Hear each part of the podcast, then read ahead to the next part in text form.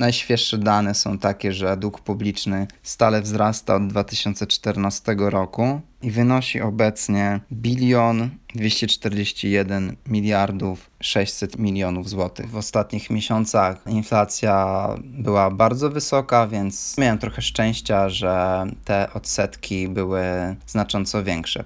Cześć, z tej strony Piotr Kuczmański, a to jest podcast o rozwoju osobistym i odnawialnych źródłach energii. Tym odcinku dowiesz się, jak można zacząć oszczędzać, jak oszczędzać lepiej, jak oszczędzać więcej. Będę opierał się na swoich doświadczeniach oraz na wiedzy zdobytej z książek, też z wiedzy dostępnej w internecie, na przykład na blogu Michała Szafrańskiego, jak oszczędzać pieniądze.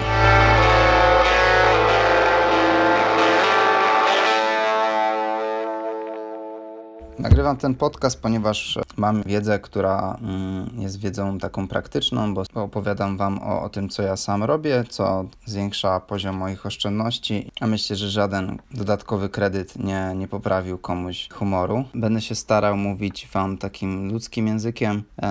Sam posiadam wykształcenie częściowo finansowe. W szkołach mało nas uczono o tym, w jaki sposób oszczędzać, mało tej wiedzy było o, o finansach, a przecież one tak bardzo wpływają na, na nasze życie psychicznie, one poprawiają nasze samopoczucie lub pogarszają nasze samopoczucie. Podzielę się tutaj kilkunastoma wskazówkami, które po prostu sprawią, że będziemy szczęśliwsi a właśnie takie mm, spokojne, długoterminowe oszczędzanie, wyrobienie sobie takiego nawyku oszczędzania zwiększa nasz spokój, wewnętrzny spokój i myślę, że przekłada się też na długość życia. Zacznę od bardzo konkretnej rzeczy. Punkt numer jeden, który sobie zapisałem, to jest świadomość swoich kosztów. W moim znaczeniu to jest spisanie wszystkich kosztów, jakie mamy, spisanie wydatków i głównie to tyczy się budżetu domowego. Prosty przykład, jeżeli mamy biznes, jeżeli mamy firmę, no to naturalnie mamy przychody i koszty. Jeżeli e, mówimy o takim prywatnym przykładzie, no to gos każde gospodarstwo domowe i każda rodzina ma swój budżet, ma swoje przychody w postaci wynagrodzenia, czy tam e, dochodu z firmy, czy no, jeżeli to jest jakiś tam zasiłek, no to e, otrzymujemy pieniądze od państwa, czy jeżeli to są jakieś programy tam 500 plus czy 800 plus, no to otrzymujemy świadczenia dodatkowe, które no, zwiększają słupek przychodów Dążymy do tego, aby słupek przychodu był jak najwyższy, ale oczywiście nie za wszelką cenę i nie kosztem naszego zdrowia, według mnie. Od kilku lat, już od czasu studiów, e, jeszcze na pierwszym stopniu na AGH w Krakowie, zbierałem swoje paragony i zapisywałem je w Excelu. To był taki nawyk, który sobie wyrobiłem po, po przeczytaniu bodajże jednego z artykułów e, na jakimś blogu finansowym. No i zacząłem to robić. Potem te, te proste wydatki z Paragonu podzieliłem na różne kategorie. No i tak teraz w swoim tym pliku moje wydatki mam tych kategorii 27. Jest to już całkiem dużo, natomiast no myślę, że takie podstawowe kategorie wydatków, które posiada każdy z nas, jest to jedzenie, opłaty, mieszkanie, czy tam dom, zdrowie, higiena, ubranie i obuwie, czas dla siebie, relaks, transport i inne wydatki. To są podstawowe kategorie, mam ich trochę więcej, ale to tylko dlatego, że tę listę wydatków prowadzę już od dobrych kilku lat, więc po prostu cały czas ją rozszerzałem. Pod koniec każdego miesiąca robię sobie takie zestawienie, jak tych wydatków zbierze się więcej niż powiedzmy średnia moich wydatków, no to wtedy e, robię sobie tabelę przestawną, aby pokazać e, na co wydałem najwięcej z danej kategorii w danym miesiącu. Wtedy zauważam, która kategoria wygenerowała najwięcej kosztu i też dlaczego. Zazwyczaj e, jestem świadomy e, tego, że jakaś kategoria wygenerowała więcej tego udziału w całkowitym koszcie. Na przykład, jeżeli wyjeżdżamy na dwutygodniowe wakacje, no to w przeciągu miesiąca kosztu związanego z podróżowaniem, relaksem, jedzeniem, no to będzie znacznie więcej niż w przypadku miesiąca, gdzie nie pojechaliśmy na wakacje. Jeżeli ktoś zechce, no to mogę przesłać taki template swojego e, arkusza z wydatkami bez problemu. Drugi punkt bardzo ważny: wydawaj mniej niż zarabiasz. Tutaj nie ma znaczenia, ile zarabiamy, czy zarabiamy 100 tysięcy miesięcznie, czy zarabiamy 3 tysiące miesięcznie.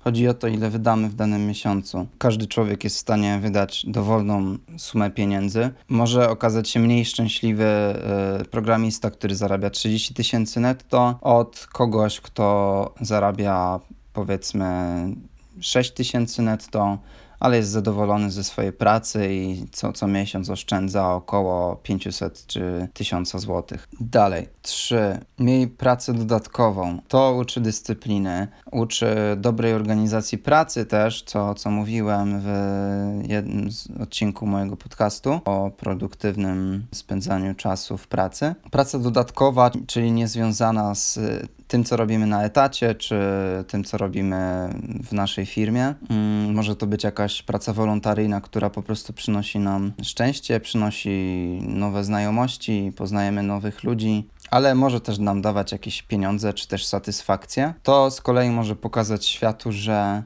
nie jesteśmy specjalistą tylko od kredytów hipotecznych, programowania w Javie czy w fotowoltaice, ale znamy się też na innych rzeczach, co sprawia, że jesteśmy po prostu bogatszymi ludźmi, nie w sensie materialnym. Dalej, wskazówka numer 5. Najlepsza metoda oszczędzania to pomnażanie dochodu. Ważne, że tu już mówię o dochodach, czyli e, przychodach pomniejszonych o koszty. Myślę, że każdy biznes powinien dążyć do tego, aby mieć ten dochód, żeby ten dochód był na plusie, nie na minusie co oczywiście zdarza się też, w, zwłaszcza w większych firmach, prawda, gdzie mamy zyski netto na poziomie kilkunastu milionów i to jest kilkanaście milionów straty, ale to nie jest tematem tego odcinka. Tak, więc tutaj y, możemy część naszego dochodu, powiedzmy, że jedną połowę tego dochodu czy też premii, prowizji od sprzedaży, jeśli jesteśmy doradcami, handlowcami. Tę jedną część możemy przeznaczyć na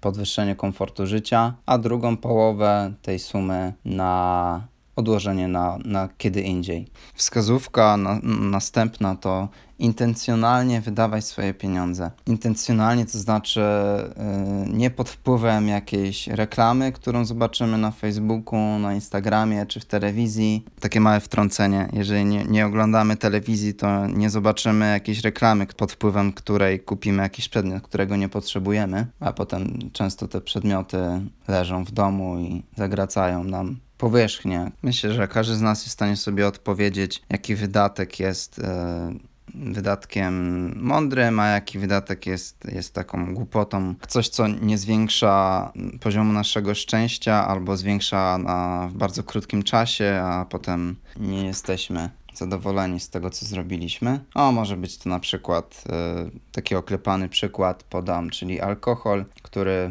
daje chwilowe szczęście, ale nadmiar tego alkoholu no, może prowadzić do uzależnień, potem do, do pogorszenia sytuacji w naszych rodzinach, czy ogólnie naszej sytuacji y, życiowej czy zawodowej. Dalej, kolejna wskazówka dotyczy podróżowania.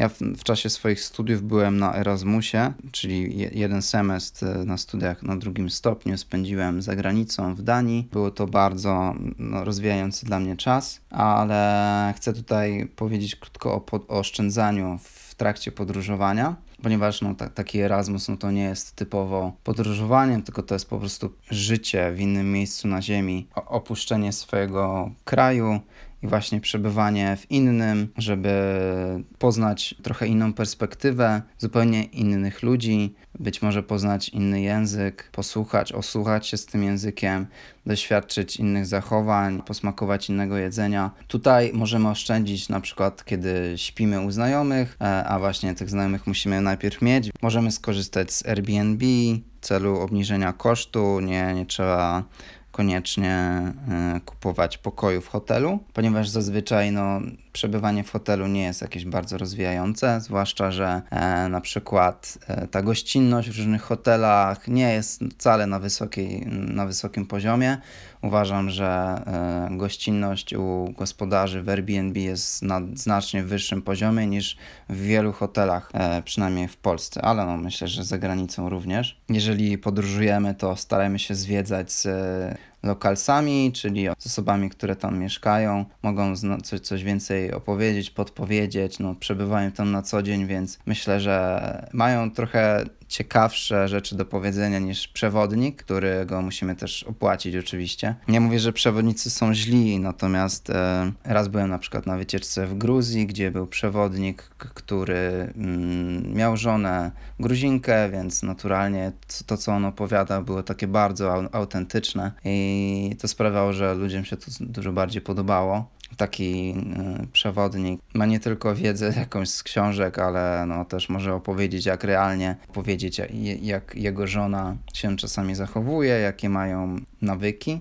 Tak, tutaj przy oszczędzaniu, jeśli chodzi o oszczędzanie w podróżowaniu, no to jest, jest sporo takich sposobów na to, ale myślę, że najważniejsze z nich, no to po prostu, aby skupić się na doświadczaniu e, ciekawych rzeczy, a często siedzenie w hotelu i korzystanie tam z basenu, no to nie rozwinie nas jakoś w znaczący sposób i zazwyczaj też osoby, które spotkamy w, w tych hotelach nie, nie będą mm, jakimiś inspirującymi. Skupieniu się wtedy na takim wyjeździe jedynie na jedzeniu, ewentualnie na leżeniu, odpoczywaniu, spaniu. No chyba, że dawno tego nie robiliśmy i, i, chcemy tego doświadczyć, no to myślę, że raz tam na kilka lat, no to zrobiłbym sobie taki wyjątek. Następny punkt to jest budżet domowy. Każde gospodarstwo domowe powinno y, posiadać budżet domowy. To jest sytuacja idealna. Nawet y, dziecko już może tworzyć sobie taki budżet, spisywać swoje wydatki. Możemy w najprostszy sposób, w, na przykład w zeszycie, spisywać swoje, swoje wydatki i na początek można po prostu spisywać te najważniejsze wydatki w zeszycie, potem można to przerzucić do arkusza. Daje nam to też takie poczucie, że jak już spiszemy ten wydatek, to znaczy ja, ja zbieram po prostu paragony, wkładam je do portfela i w miarę regularnie wyciągam z tego portfela, żeby zobaczyć e, na co wydałem pieniądze i właśnie wpisuję to do tabelki i z konkretną kategorią. Robię to już od jakichś 7 lat, więc myślę, że y, kiedyś podsumuję sobie, jak zmieniały się w trakcie mojego życia e, kategorie wydatków i struktura też tych wydatków. To mo może być ciekawy, ciekawy case. Ale oczywiście, jeżeli tego nie robimy, no to zacznijmy po prostu od, od dzisiaj, od jakichś zakupów y, jedzenia. No to y, bierzemy ten paragon ze sobą, Potem jak już rozpakujemy jedzenie, żywność, włożymy do lodówki e, w wolnej chwili, możemy siąść i właśnie spisać ile wydaliśmy i na co. Jeszcze dodam, że ja posiadam taki template z moimi wydatkami, z kategoriami po angielsku. Też przy okazji e, uczyłem się e, takich prostych słówek. Dalej, oszczędzać możemy też na kredycie hipotecznym. Kredyt hipoteczny to jest oczywiście bardzo szeroki temat, zdecydowanie na osobny odcinek. O tym można nawet i książkę napisać. E, jednak trzeba pamiętać, że decydując się na kredyt hipoteczny, możemy wybrać lepszą ofertę tego kredytu hipotecznego i dużo gorszą. E, każdy bank chce zarobić, e, najlepiej jak najwięcej, ale no to my decydujemy, my mówimy, w którą stronę te pieniądze mają iść. Też no, można sobie znaleźć taką porównywarkę kredytów hipotecznych. Taką y, porównywarkę, ranking kredytów hipotecznych prowadzi Marcin Iwódź. E, można to znaleźć na stronie marciniwódz.com. Sposób na oszczędzanie pieniędzy numer 10. Nie trać pieniędzy w głupi sposób. Pamiętaj, że jeżeli masz zero oszczędności, to wcale to nie jest taka zła sytuacja, niż gdybyś miał zero oszczędności i jakieś długi. Ok, więc dążymy do tego, żeby oczywiście mieć jak najmniej długów i sporo oszczędności, ale ja mówię o takiej naprawdę już nie najlepszej sytuacji, a taka zła sytuacja to jest brak oszczędności i posiadanie długów. Ja mówię tutaj o długach takich osobistych, to są karty kredytowe, pożyczki, kredyty konsumenckie. Kredyt konsumencki w nazwie już mówi nam, że no nie jest to najlepszy typ kredytu, jaki możemy zaciągnąć. Spoko kredytem, który no myślę, że każdy człowiek może wziąć pod uwagę, no to jest kredyt hipoteczny, ponieważ i to jest jasne, że nie jesteśmy w stanie w danym momencie życia e, mamy na przykład 28-30 lat, chcemy kupić za gotówkę dom czy mieszkanie, no to nie jesteśmy w stanie tego zrobić, dlatego korzystamy z kredytu hipotecznego. To jest jasne i właśnie wtedy zadbajmy, żeby to były kredyt hipoteczny z dobrymi warunkami. Sprawdźmy, czy to jest z kredyt ze stopą zmienną czy stałą, jakie to jest oprocentowanie, jakie tam są prowizje dodatkowe marże dla banku i tak dalej. Tutaj po prostu trzeba się skontaktować z jakimś dobrym doradcą, uczciwym doradcą, któremu nie zależy tylko, aby wcisnąć Wam y, najdroższy kredyt. E, nie mówię tutaj o długu publicznym, ponieważ my nie mamy jakiegoś wielkiego wpływu na to, co się z tym długiem publicznym stanie, czy on się powiększy, czy zmniejszy. Na to ma wpływ sektor finansów publicznych. No, co ciekawe, najświeższe dane są takie, że dług publiczny stale wzrasta od 2014 roku i wynosi obecnie bilion 241 miliardów 600 milionów złotych. To jest liczba, którą trudno w ogóle ogarnąć. Natomiast e, jest to informacja publiczna, każdy może to zweryfikować. A więc taki dług posiada państwo, taki dług posiada Polska, kraj, w którym żyjemy. I teraz ja się jakoś bardzo tym nie przejmuję i myślę, że warto tak żyć z przekonaniem, że jeżeli na to nie mamy wielkiego wpływu, to po prostu nas to nie obchodzi. Nie pracuję w Ministerstwie Finansów, więc nie ode mnie zależy. Nie jestem też politykiem i nie zależy to ode mnie, czy ten dług publiczny będzie większy czy mniejszy. E, jeżeli mam wpływ, no to naprawdę bardzo, bardzo niewielki. Mówiąc o takich długach e, konsumenckich, no to właśnie unikajmy tych kart kredytowych, pożyczek, czy kredytów konsumenckich. Następna wskazówka to sugeruje, żeby po każdej wypłacie wynagrodzenia czy po wypłacie zysku z naszej spółki część środków od, odłożyć ileś tam procent, 10-20% odłożyć na przykład na konto oszczędnościowe i zróbmy to od razu po wypłacie, ponieważ e, mamy oczywiście stawę opłaty, a jeżeli e, właśnie odłożymy tę część środków od razu po wypłacie, wtedy kiedy nasz stan konta się zwiększy, wtedy wydamy mniej pieniędzy na tak zwane głupoty, rzeczy, których nie, nie potrzebujemy realnie. Jeżeli jesteś osobą, która nie lubi w ogóle ryzykować, chociaż no myślę, że każdy z nas w jakimś chociaż niewielkim stopniu lubi zaryzykować, ale dobra, zakładając, że na, naprawdę nie, nie lubisz ryzykować, chcesz y, mieć stuprocentową pewność, że twoje pieniądze będą bezpieczne, no to y, oczywiście są takie bardzo bezpieczne produkty jak lokaty bankowe, konta oszczędnościowe czy obligacje skarbowe. Te ostatnie y, ja akurat dobrze znam i sam posiadałem obligacje skarbowe. Niedawno nastąpiła wypłata moich obligacji skarbowych, które zakupiłem. Obligacje czteroletnie indeksowane inflacją. W ostatnich miesiącach inflacja była bardzo wysoka, więc no miałem trochę szczęścia, że te odsetki były znacząco większe. Oczywiście Obecnie można znaleźć y, ofertę obligacji skarbowych i generalnie co miesiąc y, jest nowa oferta obligacji skarbowych. Można je zakupić przez y, bank albo PKO Bank Polski, albo PKO z żubrem. I tutaj możemy wybrać obligacje roczne, dwuletnie, trzyletnie, czteroletnie. Także w zależności jaki okres nas interesuje, no to powinniśmy znaleźć coś dla siebie. A obligacje skarbowe zaczynają się już od okresu rocznego, więc nie jest to jakiś długi horyzont, a już możemy coś tam sobie odłożyć i, że tak powiem, zarobić. Wtedy pieniądze nie tracą na wartości, tak jak teraz, kiedy mamy kilkuprocentową inflację, no to pieniądze tracą nam na wartości, a w przypadku zakupu obligacji, no to tak nie będzie. Przynajmniej wyjdziemy, że tak powiem, na zero.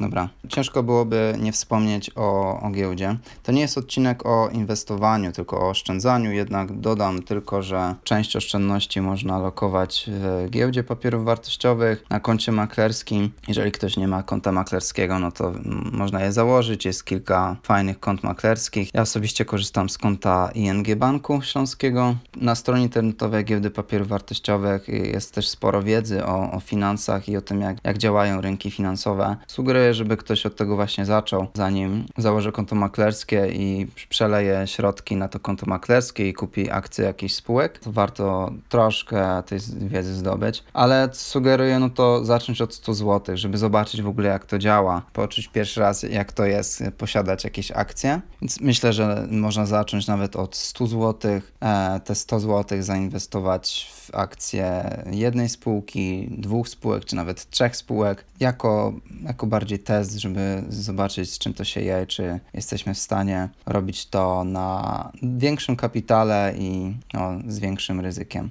Zwrot z inwestycji kapitałowych na, na giełdzie polskiej, bo tu mówię o polskiej giełdzie, papier wartościowy w Warszawie może być oczywiście znacząco większy niż, niż tak w przypadku obligacji skarbowych, ale można oczywiście też stracić sporo pieniędzy, więc e, tak e, na początek, no to można po prostu e, zacząć od zakupu akcji spółek, które są znane, które mają duży obrót, to znaczy nie będziemy mieli problemu ze sprzedażą akcji tej spółki więc nie kupujmy jakichś nieznanych spółek, potencjalnie wzrostowych, może na początek, bo no, nie mamy jeszcze doświadczenia. Odnośnie giełdy i rynków finansowych no, powstało mnóstwo książek, zwłaszcza amerykańskich książek. Można znaleźć bardzo, bardzo dużo na ten temat. Ja sam też uczyłem się z takich angielskojęzycznych książek i ta nauka jest taka stała, edukować się można po prostu każdego dnia. Ja od jakichś dwóch lat mm, po prostu staram się nie tracić na giełdzie. Kupuję takie spółki, które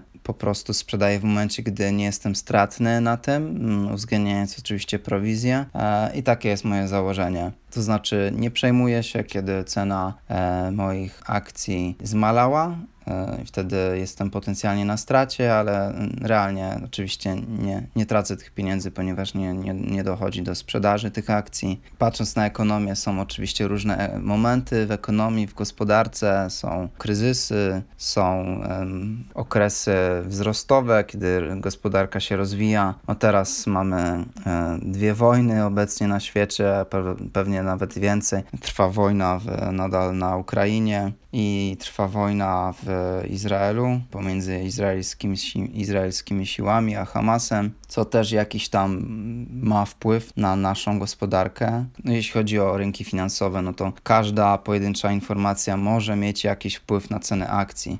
E, jednak to nie znaczy, że musimy te wszystkie informacje posiadać i je czytać, bo szkoda, na to czasu według mnie. Ostatnia porada, taka, która już e, bardziej tyczy się nasze, naszego czasu e, świątecznego, który się zbliża. Mówię o świętach bożonarodzeniowych, które osobiście bardzo, bardzo lubię. Spróbujmy tutaj w tym okresie, który często jest za bardzo skupiony na konsumpcjonizmie, zachować taką równowagę tym, żeby nie być sknerą, ale też wymyślić może na prezent coś ciekawego, dać komuś e, swój czas zamiast jakiegoś drogiego prezentu. Umówić się można na jakąś maksymalną kwotę jeśli to jest prezent dla, dla osoby dorosłej. Nie chcemy wpaść po prostu w taką spiralę konsumpcjonizmu.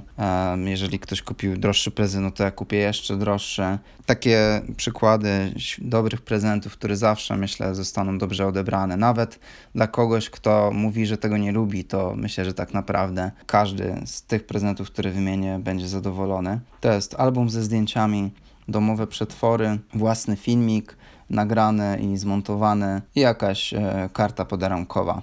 Każdy taki prezent, który będzie własnoręcznie zrobiony, będzie miał dużo większą wartość niż cokolwiek, co można kupić e, w internecie czy w sklepach. Dobrze, to był e, dość długi odcinek, ale chciałem trochę szerzej omówić temat oszczędzania pieniędzy. Trochę też skupiłem się na inwestowaniu, to znaczy w co można te odłożone pieniądze zainwestować. Oczywiście mm, róbmy to tak, aby powiększać swój, swój poziom zadowolenia, od czasu do czasu kupić coś ładnego, wybrać się na dobrą wycieczkę, spędzić dobrze czas. Po prostu zbierajmy takie prawdziwe doświadczenia, bo wtedy będziemy szczęśliwsi i będziemy mieli co opowiadać e, znajomym czy rodzinie. To już wszystko w tym odcinku. Dzięki za wysłuchanie. Jeżeli chcesz pomóc w rozwoju tego podcastu, udostępnij go komuś, kogo może zainteresować. Będę też bardzo wdzięczny za napisanie recenzji tego podcastu na Apple Podcast lub zasubskrybowanie kanału na YouTube i zostawienie tam komentarza. Dzięki, cześć.